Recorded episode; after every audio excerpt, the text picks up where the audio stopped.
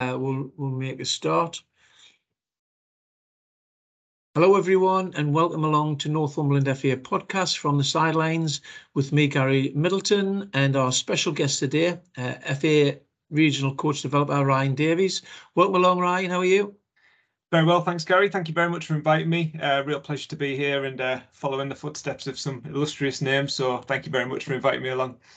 Thanks, Ryan. Yeah, uh, could you just explain uh, to everyone uh, out there listening just your current role at the F A present and, and other engagements within football that you have?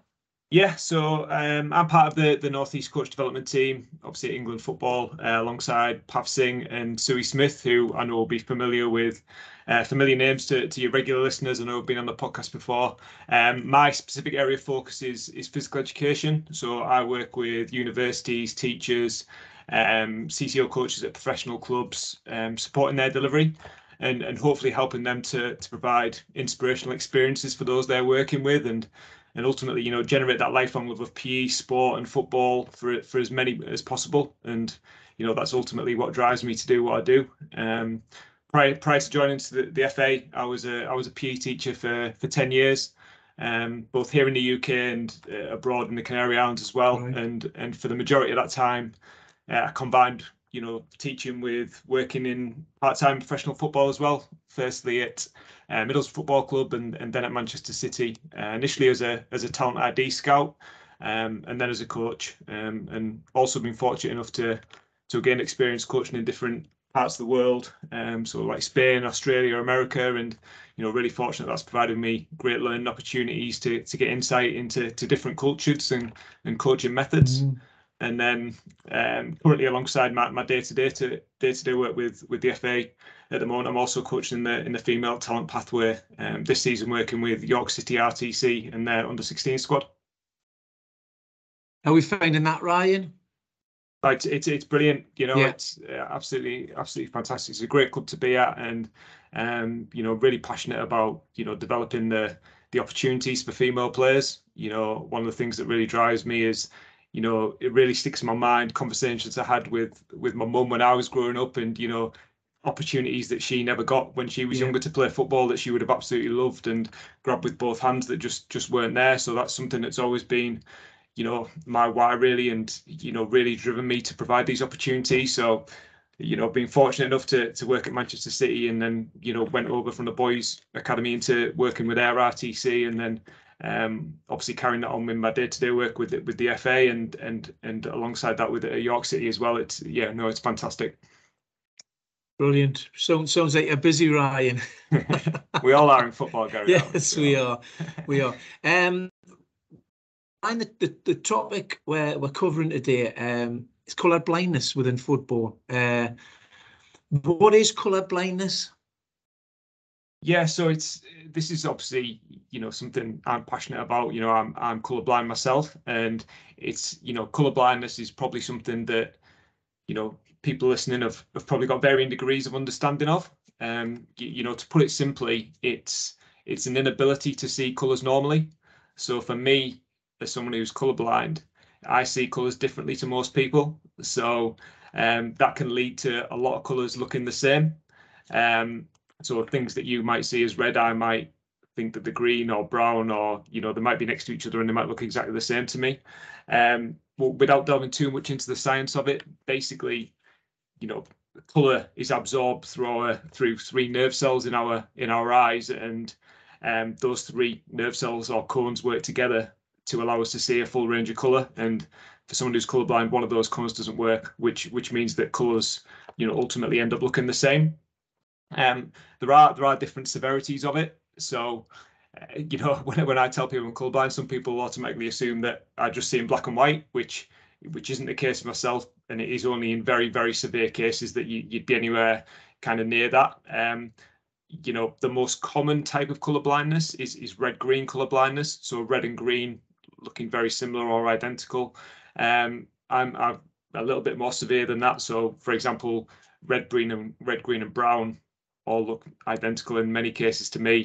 Same with blue and purple, uh, pink and grey, uh, yellow and light greens. So, for example, Manchester United's new new third kit that I think they wore for the first time the other day, you know, I was adamant it was a bright, luminous yellow, and apparently it's a, it's a, it's a green colour. So, you know, I can, even when I think I'm sure of a colour, I'm I'm not. Um, yeah. And then, you know, things like dark reds and navies, blacks and navies, and probably the best way to describe it is I see more like in in shades than colours. So if there's two dark colours next to each other, because of the shades of them, they, they can look very similar. So, like I said, I haven't delved too much into the science of it, but that's a kind of a little bit of a summary of as to, as to what it is and, and my kind of experiences, or a little bit of my experiences around it. Yeah.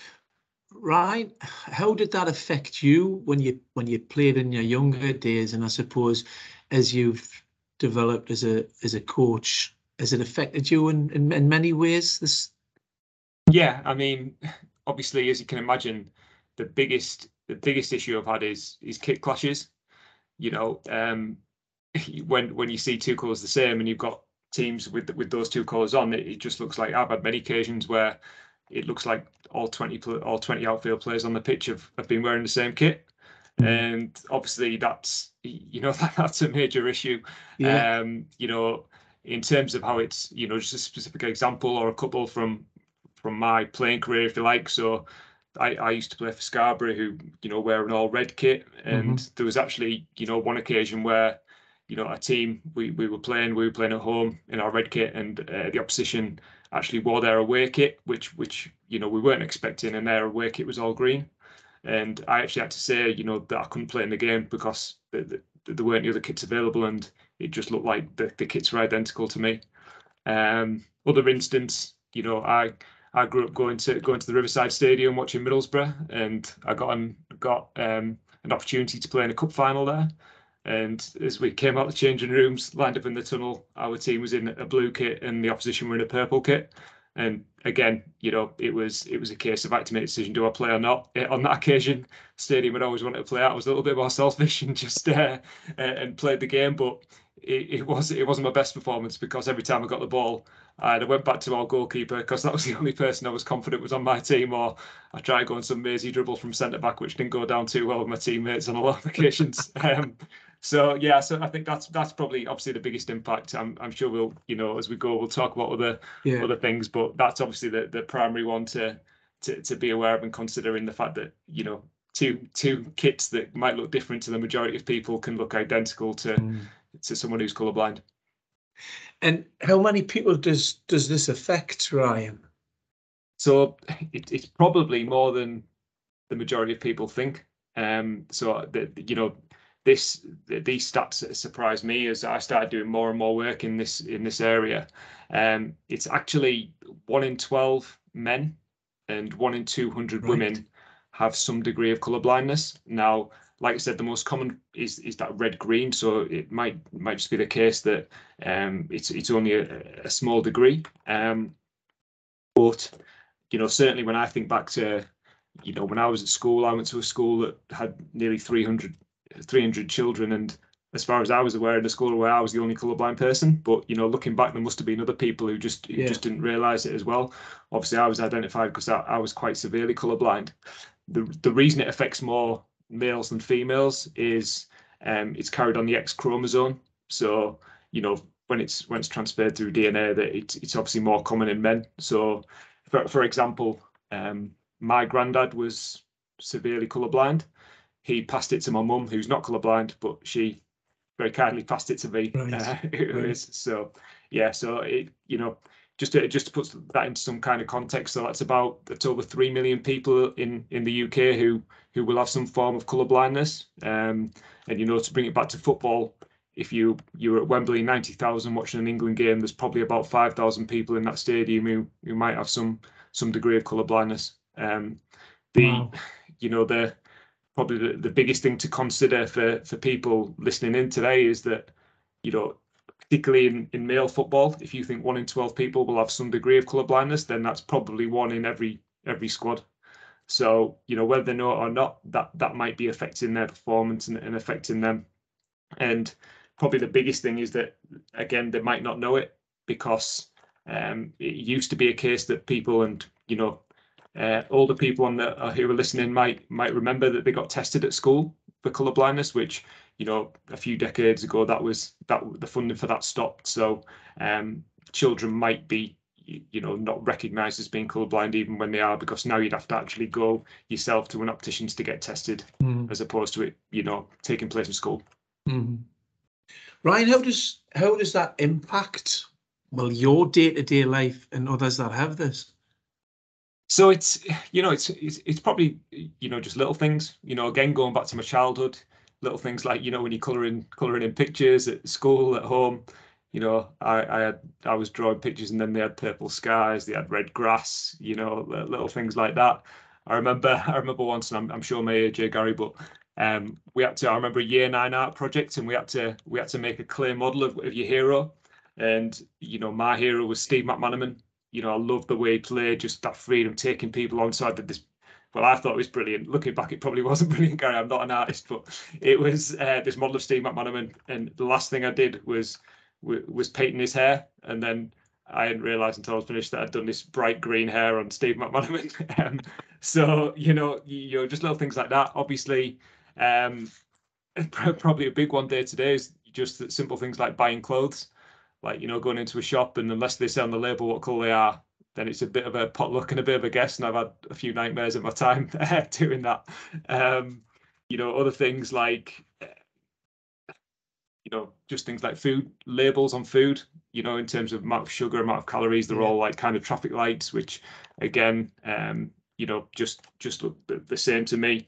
Um, I remember once uh, at school, there was quite a strict policy at my school that you had to wear grey school socks. And I remember turning up one day in year seven with a pair of my mum's bright, bright pink socks. So again, you know, j- j- just just little things like that. Um, and then, I'll, I'll, you know, for work, I, you know, travel down to London quite a bit, things like the tube map. So when you look on the on the right hand side, it's got the key, and then I can't match the colours up on, in terms mm. of which line's which. Um, and then obviously, you know, day to day involved in football, watching games can can is is, is a massive impact. Um, you know, you know, thinking about the Northeast, uh, obviously hasn't hasn't happened as often as uh, maybe Sunderland fans would like. But when Newcastle play in Sunderland, and you know, traditionally both teams in you know black and white stripes, red and white stripes, obviously black shorts and then red and black socks. Mm-hmm. Now, because I see in those shades, they're both dark colours. So to me, it just looks like two teams wearing exactly the same kit because they're both in, you know, there's there's no break in it. So yeah. that can be really frustrating. You know, it's like, are you really looking forward to watching a game? You know, you sit down, turn television on, and then a team's wearing a kit that matches the other team's kit, and you can't tell who's playing. And mm-hmm. yeah, that that that's probably, you know, in terms of just just sort of little things, and even just in general conversation, you know, when people are describing things. Like, oh, do you see that red car, or can you pass me the blue pen? And just little things that are probably insignificant, but, you know, just little yeah. frustrations when you, you don't know the answer to that, if that makes yeah. sense. So I think, you know, what, what issues can the condition cause in the football environment, then, not just from your own experiences? Yeah, so obviously mentioned that, you know, the major one in terms of those those kit clashes. Yeah. Um, but the, lots of other things as well um, to consider. So, you know, the big one in, in terms of, you know, training sessions, things like bibs, you know, same issue as as on a match day, just just different bibs. We've been looking at, um, you know, I'm fortunate that, you know, people at the F A ask for advice on, on, on equipment and things mm-hmm. they're buying for, from me to get my perspective on it. And, you know, manufacturers at the moment, they're looking at purchasing, you know, new bibs for all the coach developers, and they're looking at reversible ones. And, you know, the options were uh, one side was green and one side was orange. And, and they look the same to me. Another option was one side was light blue and one side was like a pinky pastel colour. And again, they both look the same. So, you know, little things like that in terms of, um, you, you know, bibs in training looking the same. Other things like cones, you know, the most common one is red cones on green grass, which, you know, can't be seen. And so you might, you know, from a coaching perspective, have a player who keeps, you know, running past the the zone that you're playing yeah. in because yeah. they, they can't see they can't see the area that's marked out. Um, other aspects such as, you know, even, you know, it might not necessarily be a clash with the opposition, but it might be a clash with the referee.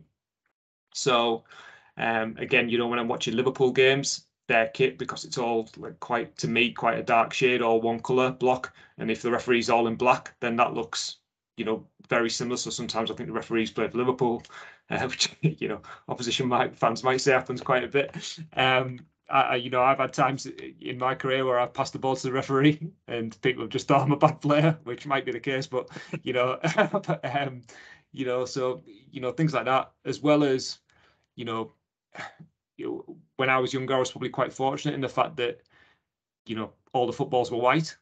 Whereas now, you know, you can go into a sports shop or you can order your new kit for the season online and you can get any colour football that you want. Um, yeah. And that can be quite challenging, you know, if you've got a red football on green grass or an orange football that, particularly from any distance, be, can become invisible to the player, um, which, again, you know, all these things could potentially be affecting um, players that the coaches who are who are listening into this are working with. Um, so, you know, they're, they're, they're things... Um, that of you know potential things that happen and, and just things that you know I've had to kind of deal with as well, even just things like I'll go and stand behind the red cone, you know just just using you know the colour as, as as the point of reference, um you know reaction games where the coach might shout a colour and you have to run you know as quick as you can, beat your beat your teammates to that colour and and things like that. So um yeah there's you know probably lots of things to consider.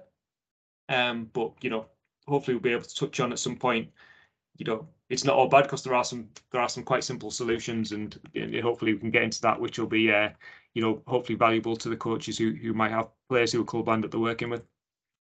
Yeah. Are there any professional players out there with colour blindness?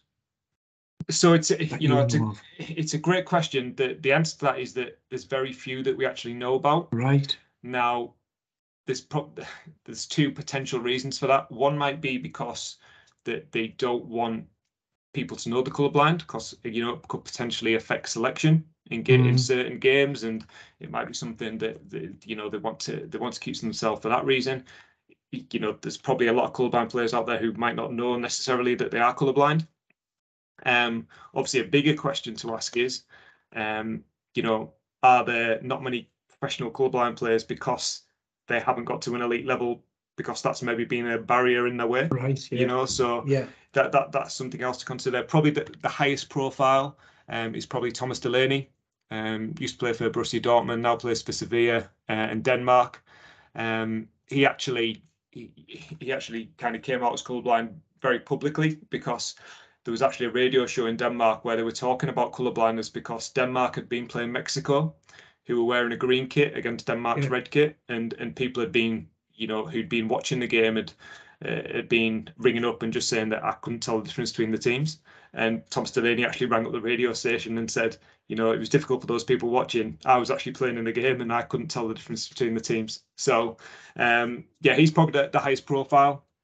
Uh, Remy Allen, who plays for um, Aston Villa in the W S L, um, one of the, one of the female players who's affected by colour blindness, and again, she, you know, um, w- was very vocal um, last year because there was a kick clash when they played Aston Villa, where again both both teams looked like they were wearing the same colour, the same colour top. So, yeah, in answer to the question, there are there are one or two. There's probably a lot more we don't know about, but yeah.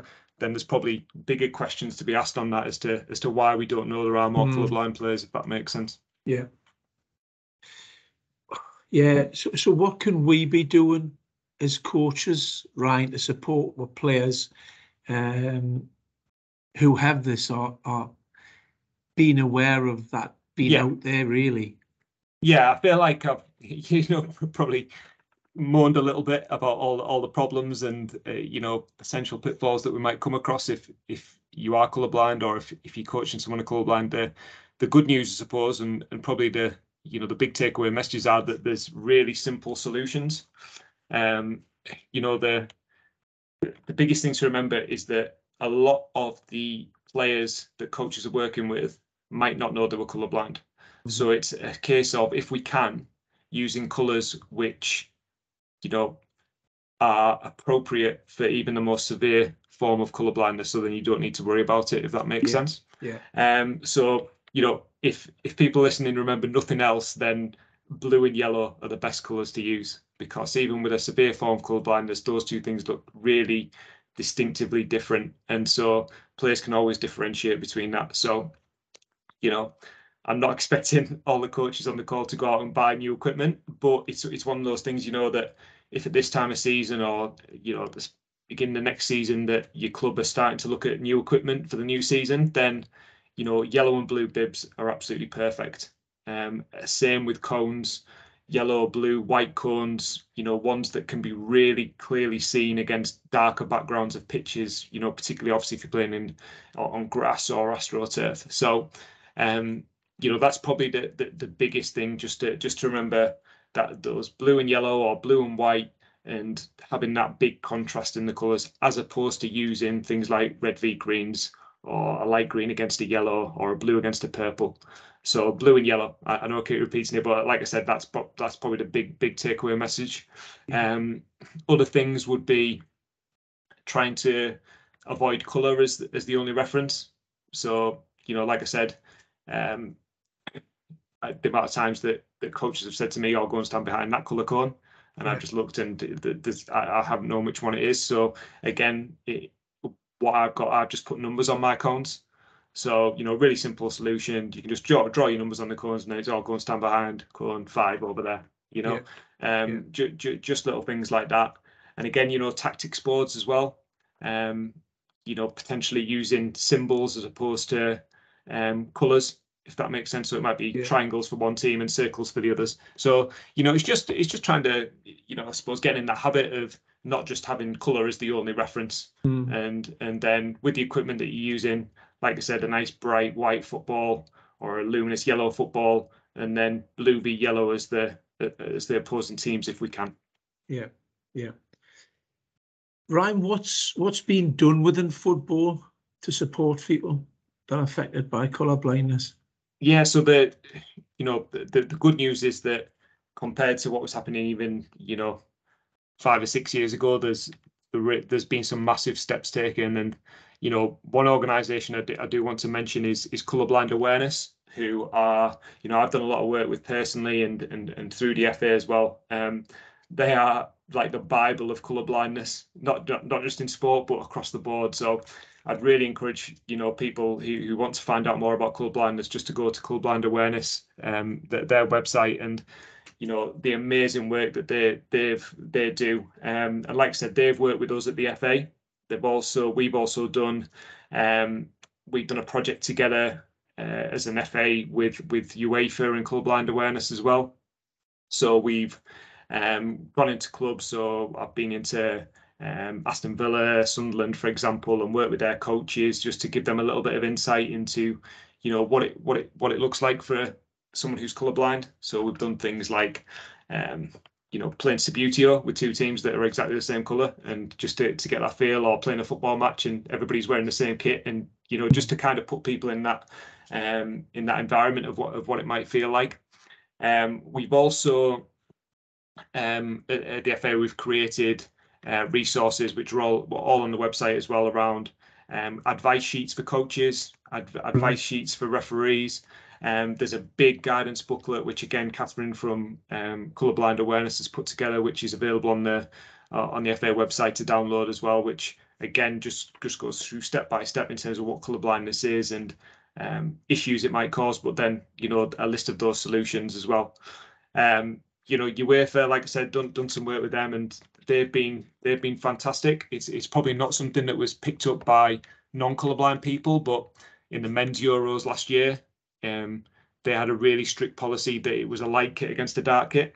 Right. So yeah. You know, sometimes we might see in domestic football that teams will wear their away kit unnecessarily, which might actually, to a colourblind mm. person, be a lot closer to the home kit, that the, the opposition, than uh, than their their normal kit. And they really have that strict policy that it's a it's a dark kit against a wear kit, which is which is fantastic. Mm-hmm. Same in the um, in the women's Euros this uh, this summer.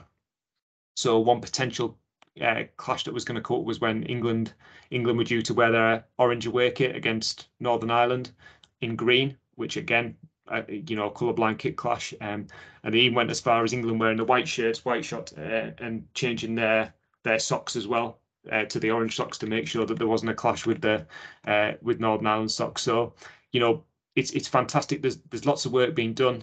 Um, still still work to be done. Um, yeah. For example, you know, obviously the um, game not long ago, Liverpool and Bournemouth, the nine nil, and you know, to anyone colourblind watching that, I'm not sure what colour Bournemouth were wearing, but it looked the same as Liverpool's red kit. Um, I don't know if it was green or grey or whatever it was, but um, so there's still issues that that come up. A uh, big positive step in the right direction as well has been um, the uh, E F L actually in introduced a new rule for this season that uh, clubs are encouraged to um, eat, or they can change their home kit even when they're at home if there's going to be a potential colourblind kit clash. So, for example, you know, last season Middlesbrough had a, a red home kit and a green away kit. So for someone who's colourblind, whenever they played, went away from home and played a team who were in red, then it, you know, it, you couldn't differentiate if you were mm-hmm. colourblind. So there's now the E F L have introduced a rule that if that was going to be the case, then the home team are actually able to change if it makes it easy for colourblind viewers, um, which is, you know, like I said, another big step in the right direction.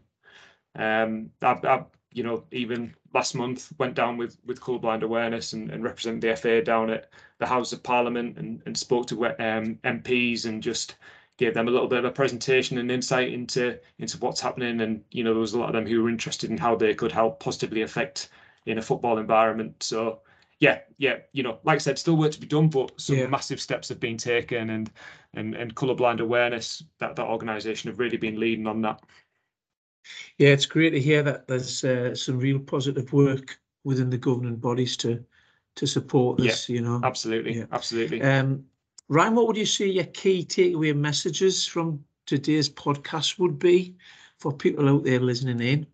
Yeah, so I think it's probably the the, the key messages are that even if even if you had a team full of colourblind players, it doesn't have to be a problem. You know, just just those simple solutions. And, you know, I'd encourage people to go and go and have a look at the resources and the advice sheets on, on the F A website. And, you know, just those simple solutions of choosing the colours when you're training and on match day, that even if you have got colourblind players, it, it you know, it won't it won't be an issue uh, for them. And like I said, you know, just being conscious of what colours really help um, next time you are ordering kits. Um, probably the, you know, the biggest one is around that red-green kit clashes, which, you know, I'm sure that, you know, I certainly see when I'm walking around, you know, and seeing grassroots football Saturday, Sunday mornings, and the amount of times I'll see a red via green. And I often mm-hmm. think, you know, there's probably a colourblind player on that pitch who's really struggling in this game, and yeah. the coaches might not, not might not be aware of that. Um, so it's, you know, again, and I've got colleagues who I work with who really, you know, embrace this and always ensure that, you know, one team might put bibs on and, and, and things like that, just to make sure that there's that um, that differentiation for the players. Because, you know, looking back, I think I was quite fortunate that, you know, my grassroots team, we wore a bright yellow kit, and my school team wore a bright yellow kit. So we didn't often come up against teams who who wore something similar to that. You know, we yeah. came up against the reds and the greens, the blues. So there was always that contrast. And I often think, you know, would have would I have had the same experience of football if if my team had played in red or green and we were constantly coming up against other teams with similar colours, and how frustrating that might have been. Because just on the occasions that has happened to me, you know, it's, you know, even as an adult, it's been frustrating and upsetting. And I just think about, you know, if you're a six or seven year old who might not want to speak up on, mm-hmm. you know, it's it, it can be heartbreaking, really. And probably the, the key takeaway message would be, you know, please let's let's try and not lose players from the game because they're colourblind. Absolutely. You know, the future Lucy Bronze, Raheem Sterling might be colourblind, and we yeah. want them to have positive experiences so that yeah.